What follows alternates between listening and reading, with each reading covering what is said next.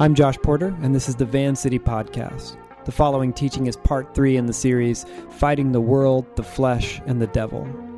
For many in the modern world, conceiving of a reality that allows for spirits, angels, demons, and the devil is no simple undertaking. By and large, we do not share the worldview of Jesus and the authors of the Bible, at least not by default. Understanding the supernatural worldview is something we must learn in order to put into practice. Our worldview, our default worldview, is non-supernatural. And, and really, why wouldn't it be? You are in a state of general operation that recognizes that which you can see, hear, touch, taste, and smell. And yet here at Van City, we're constantly arguing that in order to follow Jesus, one must adopt Jesus' worldview. And this worldview includes the recognition, full belief in, and even engagement with a mostly unseen realm. And you can call that the supernatural realm, if you like, or maybe the spiritual realm, whatever. But for weeks now, we've been discussing this profound and unavoidable bearing that this realm, um, this often overlooked reality, has on our apprenticeship to Jesus, on our lives, and even our very souls. And it's more than just an unseen reality. It is often a fight.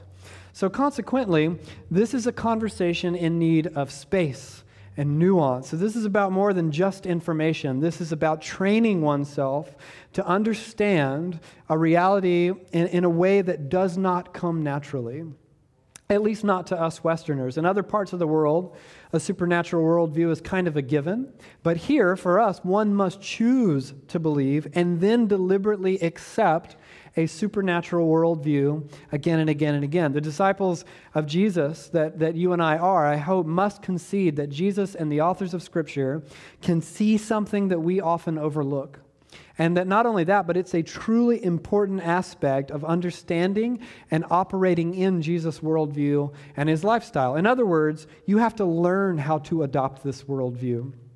Remember, Jesus was God, sure, but he was also completely human. The authors of Scripture were inspired by God's Spirit, sure, but they were also human. That to say, struggling with belief in and understanding of a mostly invisible reality is nothing to beat yourself up about, not any more than something like the fact that fasting doesn't come naturally for many of us, that we have to learn how to do that and, and to understand why. Of course it doesn't come naturally. We we actually lack categories for this type of thing. The language becomes clumsy, and, and when we find it, there's usually baggage there. But, and please listen, belief in the spiritual realm is inseparable from discipleship to Jesus.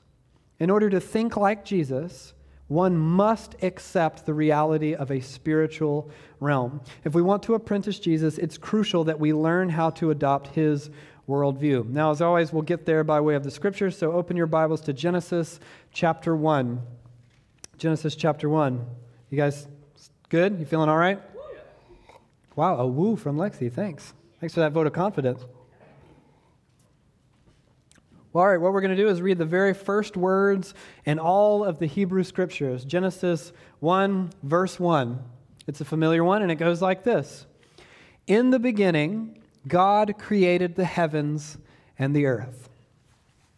Now, this is for many of you a familiar story, like I said, but there may be something here that news that's news to you.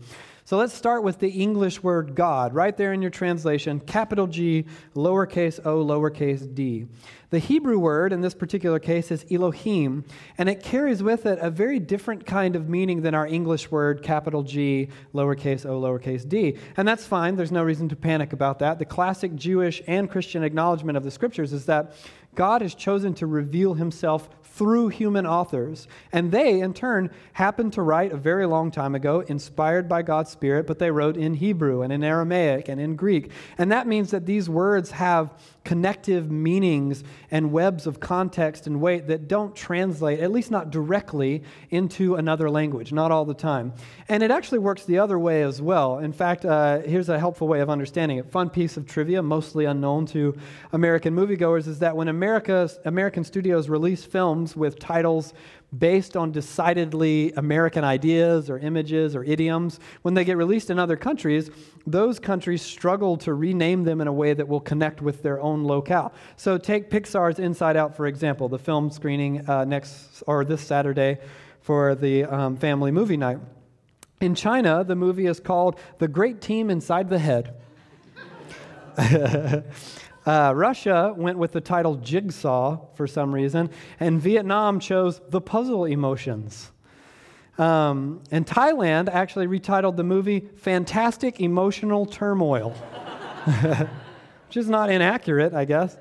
Uh, in China, the Ghostbusters reboot that came out a year or two ago was given the title Superpower Dare Die Team. That's that's not made up. That's actually what it's called in China. Well, if it had been released, it actually got banned at the last second. Um, here's my personal favorite, uh, Free Willy. You guys remember that ninety-three movie? It's Northwest, a kid and an orca. In China, it's called A Very Powerful Whale Runs to Heaven. Oh, man, that's so good. All right, so what I'm getting at is that your translations, they're not junk. It's not like that, you know, uh, it's just that some Hebrew words, when translated, don't bring their complex baggage with them, or else if they do, they, they take on new English baggage instead. Um, and Elohim is a great example. It's the third Hebrew word in the whole Hebrew Scriptures, and it's not actually a name at all. It's more like a title or an adjective. Um, the very first words in the Hebrew Scriptures are Iroshit bara Elohim, Uh, which is in the beginning God created. Or in other words, in the beginning, Elohim.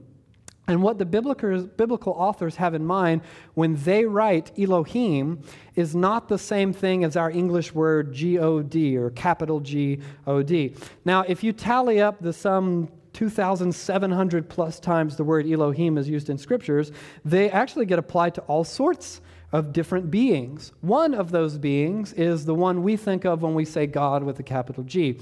Sometimes the biblical authors will call this particular being the Elohim to specify, and he does have a proper name, but he's not the only Elohim. He's the chief Elohim. Uh, he's the one and only creator Elohim who made all the other Elohim, but there are other Elohim.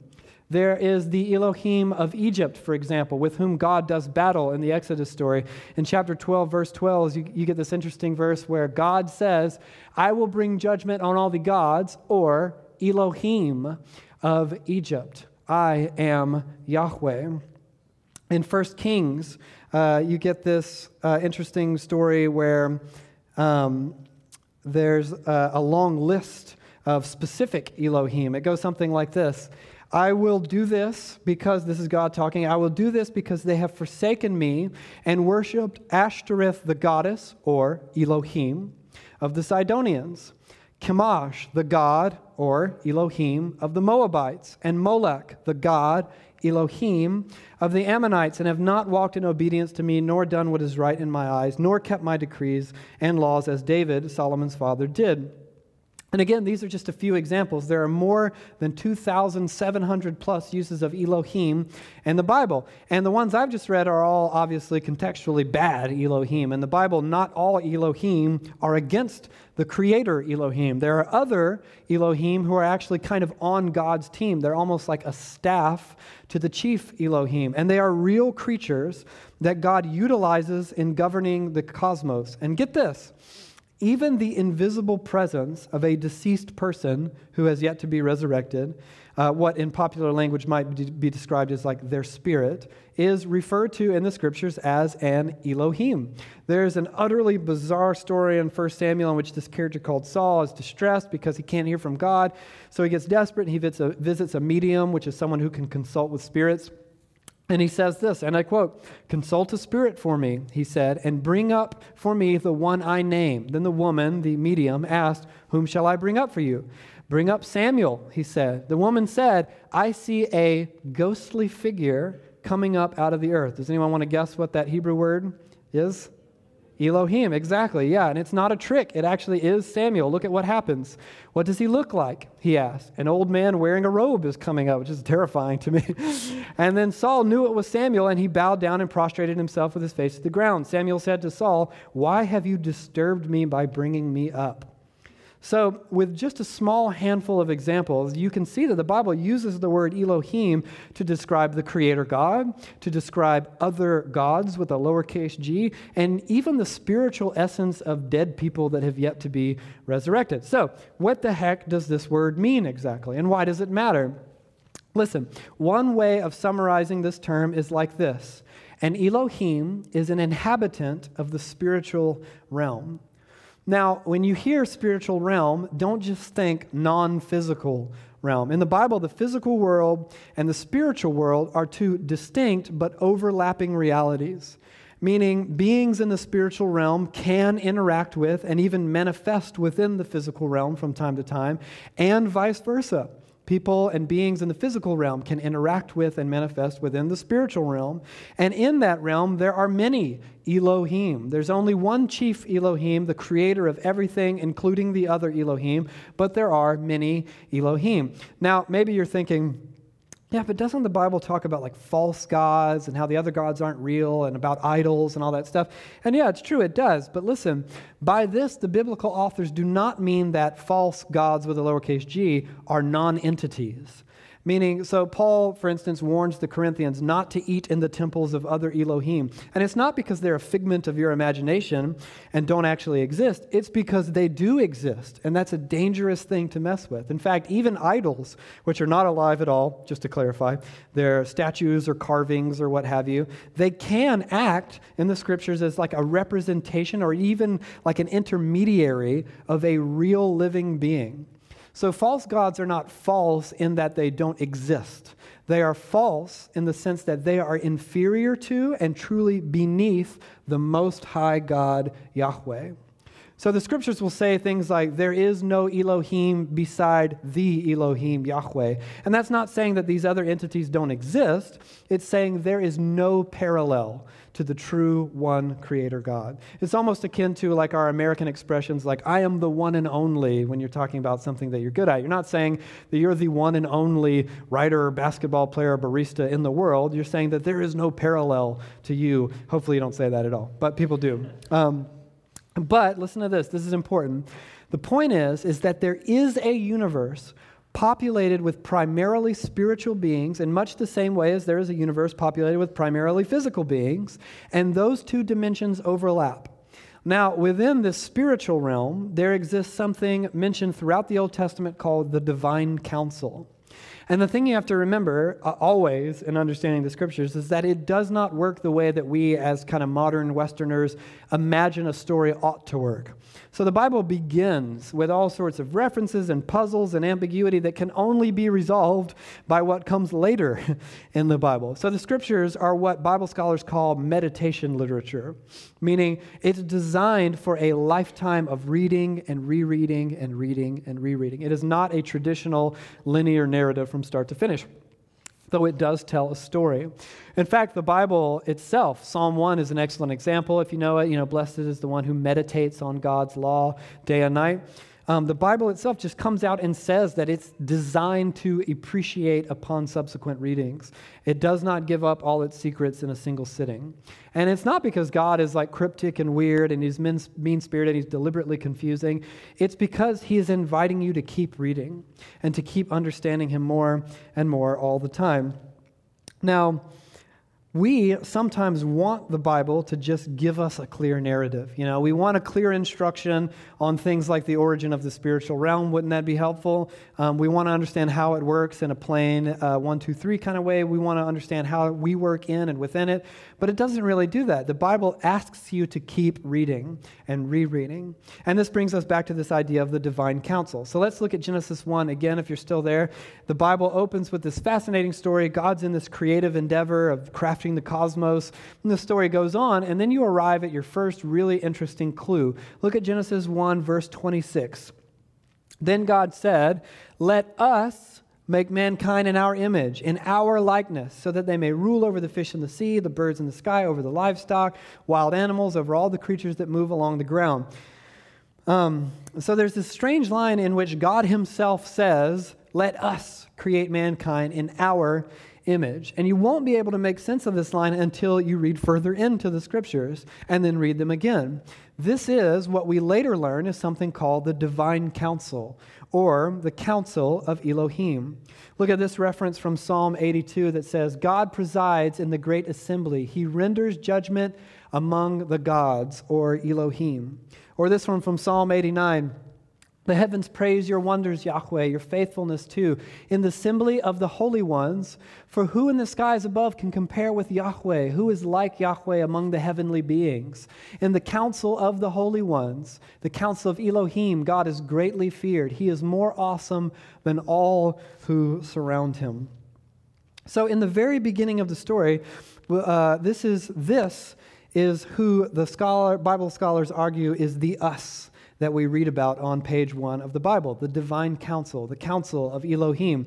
Now, if you're wondering, when did this us get there? Uh, there's actually a clue in the creation story. If you know the story, before people get dreamed up in this ancient poetic narrative kind of thing going on, God creates lots of things, day and night, water and sky, land, plants. And then God creates the sun, the moon, and the stars. But get this, um, the words sun and moon are actually never used. It's just the Hebrew word for lamps. So God creates the heavenly lamps. There's a bigger one and a lesser one, and we render that as the sun and the moon. And then he creates the stars. Now, what you may not know is that every single mention of stars in the Hebrew Bible refers to them as creatures. Now, don't misunderstand me. I'm not saying that the Bible, the biblical authors didn't know or didn't understand that or didn't believe that they weren't actually really just a big ball of gas burning in space. It is that. A star is a big ball as far as we can tell. But even that scientific reality in Scripture is a profound symbol of an often unseen reality. And that unseen reality is that there are powerful beings in the celestial realm as well. Even the stars are there in some sense to remind us of another cosmic reality in the heavens.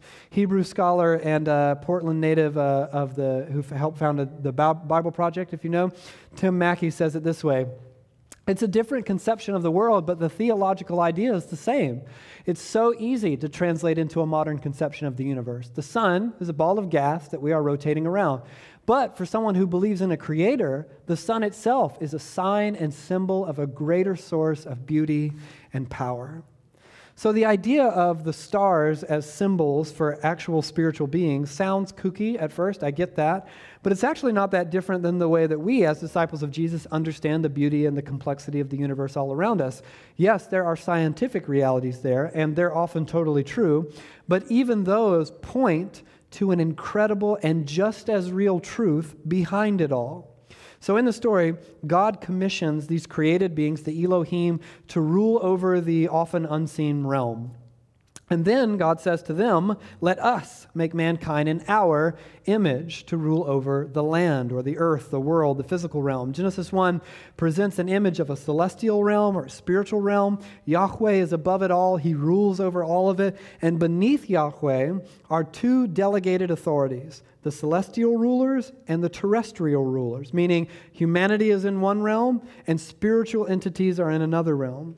And this other realm, the spiritual place, is a heavenly space populated with spiritual beings.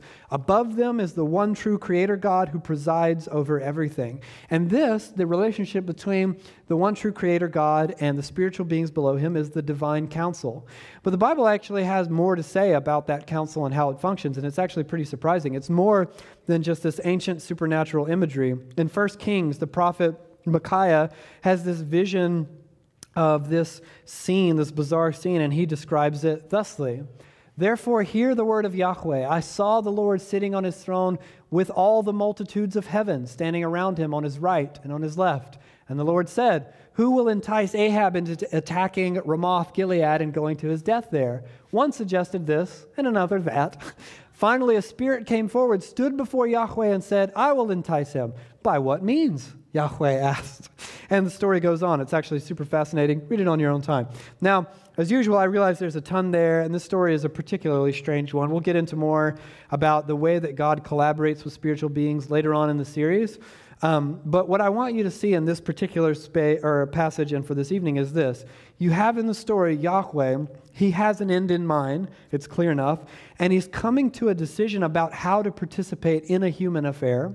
And to get there, he's inviting and considering the input of these other spiritual beings. And in the story, he actually accepts one of their suggestions. Someone walks up and says, I can do this. And he's like, oh yeah, tell me more about that. And then if you read the story, that's how it goes out. So here's what we're getting at and why it's so important. From the very outset of the Bible, God's design and intent is to share his universe with other creatures. To do that, he orchestrates the functionality of the universe in such a way that his own authority, his rule over the universe, is mediated through these other beings, both spiritual and physical, celestial and terrestrial, human beings and angelic beings or spiritual beings or angels or demons or whatever you want to call them. In the same way that God created humans for collaborative relationship and moving the world forward, he also created Elohim for collaborative relationship in the spiritual realm.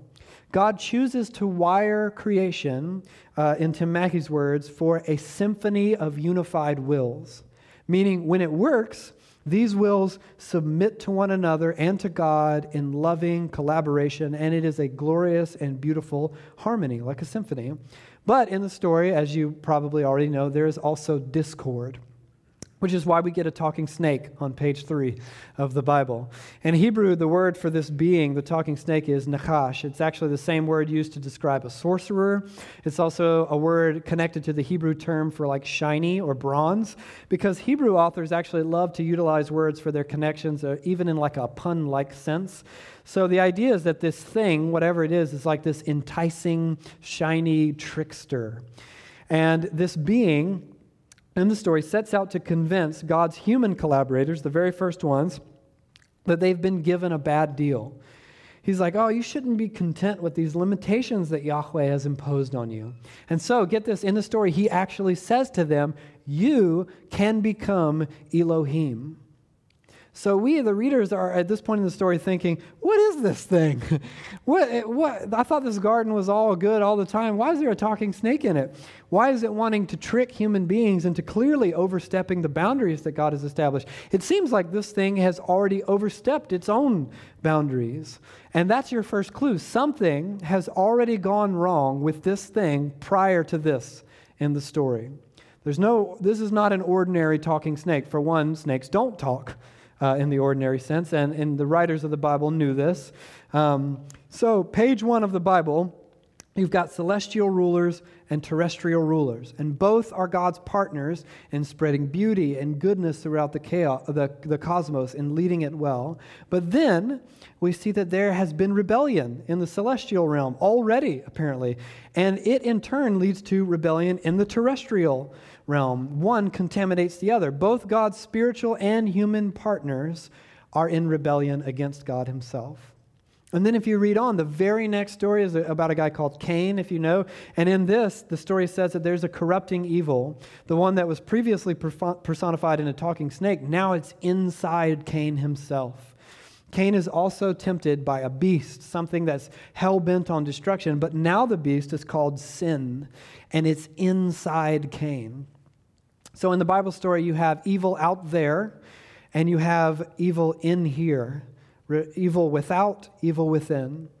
And the story goes on. One of Cain's descendants actually brags about becoming an even more prolific murderer than Cain, who's a murderer in the story, spoiler alert. And out of this uh, lineage of evil comes this great city of Babylon, which then becomes this symbol of ongoing systemic evil in the scriptures. So the idea is that the Bible is communicating over and over again this complex, unfolding narrative that the world is broken, it's been out of shape, it's warped, and it's not just because human beings are screw-ups. There is a complicated interconnectedness of human and spiritual rebellion that permeates individuals and systems and even entire cultures and movements. And this has to do with human wills, yes, but not human wills only. There is a two-tiered and actually mirrored storyline established from the outset of the Bible that carries on all the way through to the end. And the Bible doesn't use that reality of uh, Elohim and the spiritual realm to kind of get humanity off the hook, but it does teach that we are led astray and that we willingly collaborate with a dark, animating power of evil in the spiritual realm. And of course, as we've already said, we're introduced to that rebellion in the spiritual realm via this character of a talking snake. Now, we've actually already said earlier in the series that the way the Bible presents a portrait of this character, and really of spiritual evil itself, is through a succession of accumulating stories and images that slowly, one tile at a time, begin to present a portrait of this character called the devil. It begins with the snake, and in subsequent stories, evil humans become agents of the serpent, which is, of course, a point that Jesus makes when he takes the religious leaders to task in John eight, if you remember earlier in the stories, and he calls them seeds of the serpent. What he's getting at is that there are two lineages, and it's not a genetic lineage, it's more like a spiritual kind of lineages, uh, lineage. And this entity called the evil one has his own collaborative spiritual beings that rebel and join him in rebellion. Other Elohim, later on the Bible calls them powers in the New Testament, principalities. Uh, the word that you're probably most familiar with in our everyday vernacular is demons. And they participate both in an individual and corporate level in this ongoing spiritual conflict, which results in the broken world that you and I know so well. But of course, in Genesis three, if you know the story, there's another human lineage. God promises, even all the way back then in Genesis three, that someone specific will come, a son of Eve, someone who will not succumb to the enticing pool of spiritual evil. And not only that, but he will somehow overcome and destroy the evil one, and in doing so, rescue all those who have been led astray by his lies. So now, I want you to wrap your minds around this. I realize this is all dense stuff, but stay with me for just a few more minutes. Try to wrap your mind around all uh, this idea. For all of church history, Jesus of Nazareth has been understood as someone who is completely human, yes, but he was also completely God. And there's something here to do with spiritual warfare that we often miss. The one who comes to defeat evil is not just a human, because he did not come to deal with human evil only. Jesus is a merging of both the divine and human realms together that he might address and overcome human and spiritual evil. In other words, Jesus is so incredible that he came to rescue humanity by being a human and to destroy the evil gods by being God himself. So Jesus is there. He's a Jew in the first century. He's under the oppression of the Roman Empire. And yet his ultimate battle is not with these people or their systems of government or evil. No, in the language of First John, the reason the Son of God appeared was to destroy the work of the devil. Over and against the modern post-Enlightenment understanding of evil, Jesus believed that evil does not exist merely because people are uneducated or desperate or mentally ill. That factors in, yes, but there's more. There's another powerful dimension of reality that is difficult for you and I to see, but that Jesus understood full well. So in the story, Jesus doesn't gather up an army. He doesn't form an insurgent. He doesn't go out protesting the Roman Empire. There's no hashtags or anything like that. He just goes from village to village, proclaiming the kingdom of God, healing the sick, casting out evil spirits, because all those things are interconnected. Jesus understands all of his activity, what we often call his ministry, as engagement with and battle within the spiritual realm and the physical realm. So in Luke's gospel, some of uh, Jesus' disciples say this interesting thing to him when they're surprised by what they can do. "Lord, even the demons submit to us in your name." And Jesus replied, "I saw, or actually I see, Satan falling like lightning from heaven. I have given you authority to trample on snakes and scorpions and to overcome all the power of the enemy." Jesus understands himself to be the seed of the woman promised in Genesis three, all the way back in the beginning of the story, who has arrived to finally deal with the snake and cut evil off at the source. Now, we mostly call that snake today uh, Satan, which, as we said a couple of weeks ago, actually comes from the Hebrew term Hasatan, and it isn't a name, it's more like a title, and it means the accuser or the adversary or the opponent. And interestingly, in the Bible, this creature actually plays this specific role in some kind of formal sense within the divine council. You see this in the book of Job, if you know the story, in the book of Zechariah. There's the council. They're all together talking, like we read a second ago, offering up ideas and commentaries, and in will step Hasatan, the accuser. Even in the story of Jesus being tempted in the desert, the creature shows up as an accuser, the opponent, the adversary. And that story of Jesus being tempted in the desert is a retelling of the Garden of Eden story. Here's the snake all over again with a powerful and deceptive set of ideas, and Jesus succeeds where the proto-humans failed. No, that's not true. That's a lie. As strange and as otherworldly it seems, as it seems to you and I, Jesus and the biblical authors take all of this very seriously. So please listen. The point is that this dynamic way of seeing and understanding the universe and the problems in it, this is the worldview of Jesus and of the authors of Scripture. There is evil in the spiritual realm, and it is, in some sense, led by an entity called the devil, or Hasatan, the Satan, the, the accuser, the opponent. This is not a fairy tale. It's not just a primitive understanding of the cosmos to be excused away. This is actually the worldview of Jesus of Nazareth. There is more to the brokenness of your soul and to your world than you can see with the naked eye. Now, before we end tonight, let me ask an obvious question. Why go on about this? Why go on about this? Why unpack so many different dimensions of this from the Scriptures and this teaching series and in the practices that we're still doing right now? And the reason is this. Please listen. This understanding of reality does not come naturally for us. We have to learn to understand reality this way. Because we're taught by the world around us, even by our own experience, that yes, the world may be bent out of shape and egregiously so, but we know why. It's because of your upbringing, your family of origin, generational stuff. It's because of misinformation or desperation. It's because people lack awareness or education. It's because of mental illness and misunderstanding. And I'm not saying that those are not very real things and not very real factors in the equation. They are, but that alone misses the point. That in the battle against evil, your enemy is not actually human at all, but the powers of darkness in the spiritual realm. These are realities that are difficult to see, sometimes altogether invisible, but not always, and yet still difficult to see. When I read the news, or when I look to pop culture, or read a new novel, or hear a new song, or listen to a stand-up comedian, or a cultural commentator, the dialogue around evil right now is ubiquitous. Everyone has something to say about what's wrong with the world, and for good reason. Um, a huge swath of the population is convinced of the pure evil, for example, of an entire political party, and the other the same, but in reverse. And both of them understand themselves to be the true agents of righteousness, um, though to their opponents, they are Satan incarnate. And people are angry, and in some cases, they're terrified.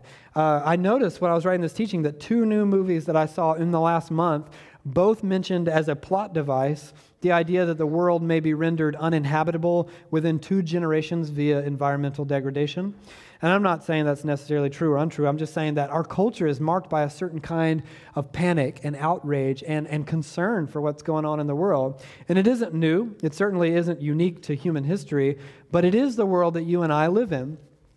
The one that we work in together, the where, we, where our relationships are, where we will raise our children, where we practice the way of Jesus together. So you can look to politicians for your evil, and it'll be an easy thing to find it there. You can blame an entire gender or an entire race or a system or an institution, and there may indeed be evil there, but where did it come from? And what animates and compels that evil? For Jesus, the enemy is ultimately not flesh and blood at all, but a sinister and mostly unseen reality, both out there in the universe, yes, but it's also in here, in us. The talking snake story, it seems fanciful, I know, but this is a story about a temptation that we actually know all too well, that we might cast aside what God says is best for us and for the world in order to define for ourselves what is best, transcend any limits placed on us by God or by anyone else, even at the expense of other people, that we might somehow find happiness. This is actually what spiritual warfare is all about. It's not just exorcisms and things that go bump in the night. Tim Mackey describes spiritual warfare this way. I love this. It is the temptation to do what is best for me and to redefine good and evil for my own convenience, comfort, and benefit at the expense of the people around me. The fight, the spirit of spiritual warfare, the temptation to do what is best for me and to redefine good and evil for my own convenience, comfort, and benefit at the expense of the people around me. You know this temptation. You are in this battle, whether you want to be or not, in your relationships, your families, with your spouse, your children, your friends, your community, your coworkers, your boss. And that is spiritual warfare. The temptation to define what is best over and against the teachings of Jesus and the scriptures for myself, regardless of the effect that it has on me in the long term, the people around me, the world. And when we fail in this battle, we create stories in our own lives, stories in our families, stories in our culture, really. And we set new normals in which decades after the fact, what was inconceivable two generations prior is now not only complete normalcy, but it has been redefined as good. And this plays out in ways big and small, in lies we believe that warp our own identity and our relationships, yes. That's an easy kind of go-to thing. We've been working through that in the practices, but there's more than that. It's also in things like our shopping decisions, when clothes made by slaves and food that abuses God's creation is more convenient and makes us more happy and is therefore good, not evil. When social media that purports a false self, the perfect family, perfect parents, perfect vacations, and one-liners and homes, because that will make us happy and is therefore good, not evil. Or when we keep our funds and our things for ourselves rather than sacrificing our excess for the poor or for the people in our lives, our community, for justice work, for the church. Because more money and more stuff will make us happy and is therefore good, not evil. Or we're, when we're outraged with what we see on the news and we choose to reduce other humans made in God's image to their mistakes and their political preferences rather than loving our enemies as Jesus commanded. Because black and white is easier, it's more comfortable, it fits into our camps, and therefore it's good, not evil. And that is what this practice is all about. Yes, there is a validity to some of the more extreme instances of spiritual warfare, exorcism, scary stuff, all that. But primarily, the battle is the same as it was in Genesis one. It's the temptation to do what is best for me, to redefine good and evil for my own convenience, comfort, and benefit at the expense of people around me. When you give in to this temptation, you are there in the garden with the snake all over again. Every day of your life, there is a battle of ideas. So choose a side. With every single moment, in every single decision, choose a side. The way that you talk, the way that you relate to other people, the way that you arrange your calendar, the way you work, the way that you rest, the way that you play, the way that you spend your money, the things that you buy, the things that you don't buy, the way that you eat, the things that you watch or listen to or turn over in your head at length. In all of it, every day, every season of life, there is a battle for the truth. And the invitation of Jesus is the same as God's. In the beginning of the story, God says, "Please believe me when I say I want what is best for you." This is not a trick. I'm not cruel or uncaring or unfeeling. I am not a capricious or arbitrary rule monger. God says in his own language, I am compassionate, gracious, slow to anger, forgiving, abounding in love and faithfulness. I want what is best for you. And God is still saying, please, please believe that I know what is best even more than you do. And we actually, this is not a far-fetched concept. We say this to small children all the time, and we mean it. And there's truth there. It's not a concept that's alien to us at all. This series, this practice is about building and reinforcing our understanding of a world we cannot see all the time, but that is every bit as real as the world we can see all the time. Because you need to understand that these decisions you faced are, are not just simple, innocuous little moments in which you buy something or plan something or post something or say something and on down the list. And I don't say any of that to make your life seem unmanageable or overwhelming. This is about learning to see something that is often difficult to see so that you can be set free. In the language of Jesus himself, when you see the truth, the truth will set you free. And part of that truth in the worldview of the scriptures and of Jesus himself is that there are other entities in the spiritual realm, more than just you and I. And chances are you have and perhaps are still living in submission to some of them. And they do not love you. And they do not want what is best for you. And as we walk the road of discipleship together, let us learn to see what is often unseen together, to trust in the one who does truly care for us, over and against the other voices, inside and outside of ourselves, competing for our desires and our happiness and our understanding of the world. And when we learn to trust, we will embrace a truth that will truly set us free. Let's pray together and invite God's Spirit to speak over us. Thanks for listening to Van City. There are more teachings and available resources at van city dot church. You can support Van City financially at van city dot church slash giving.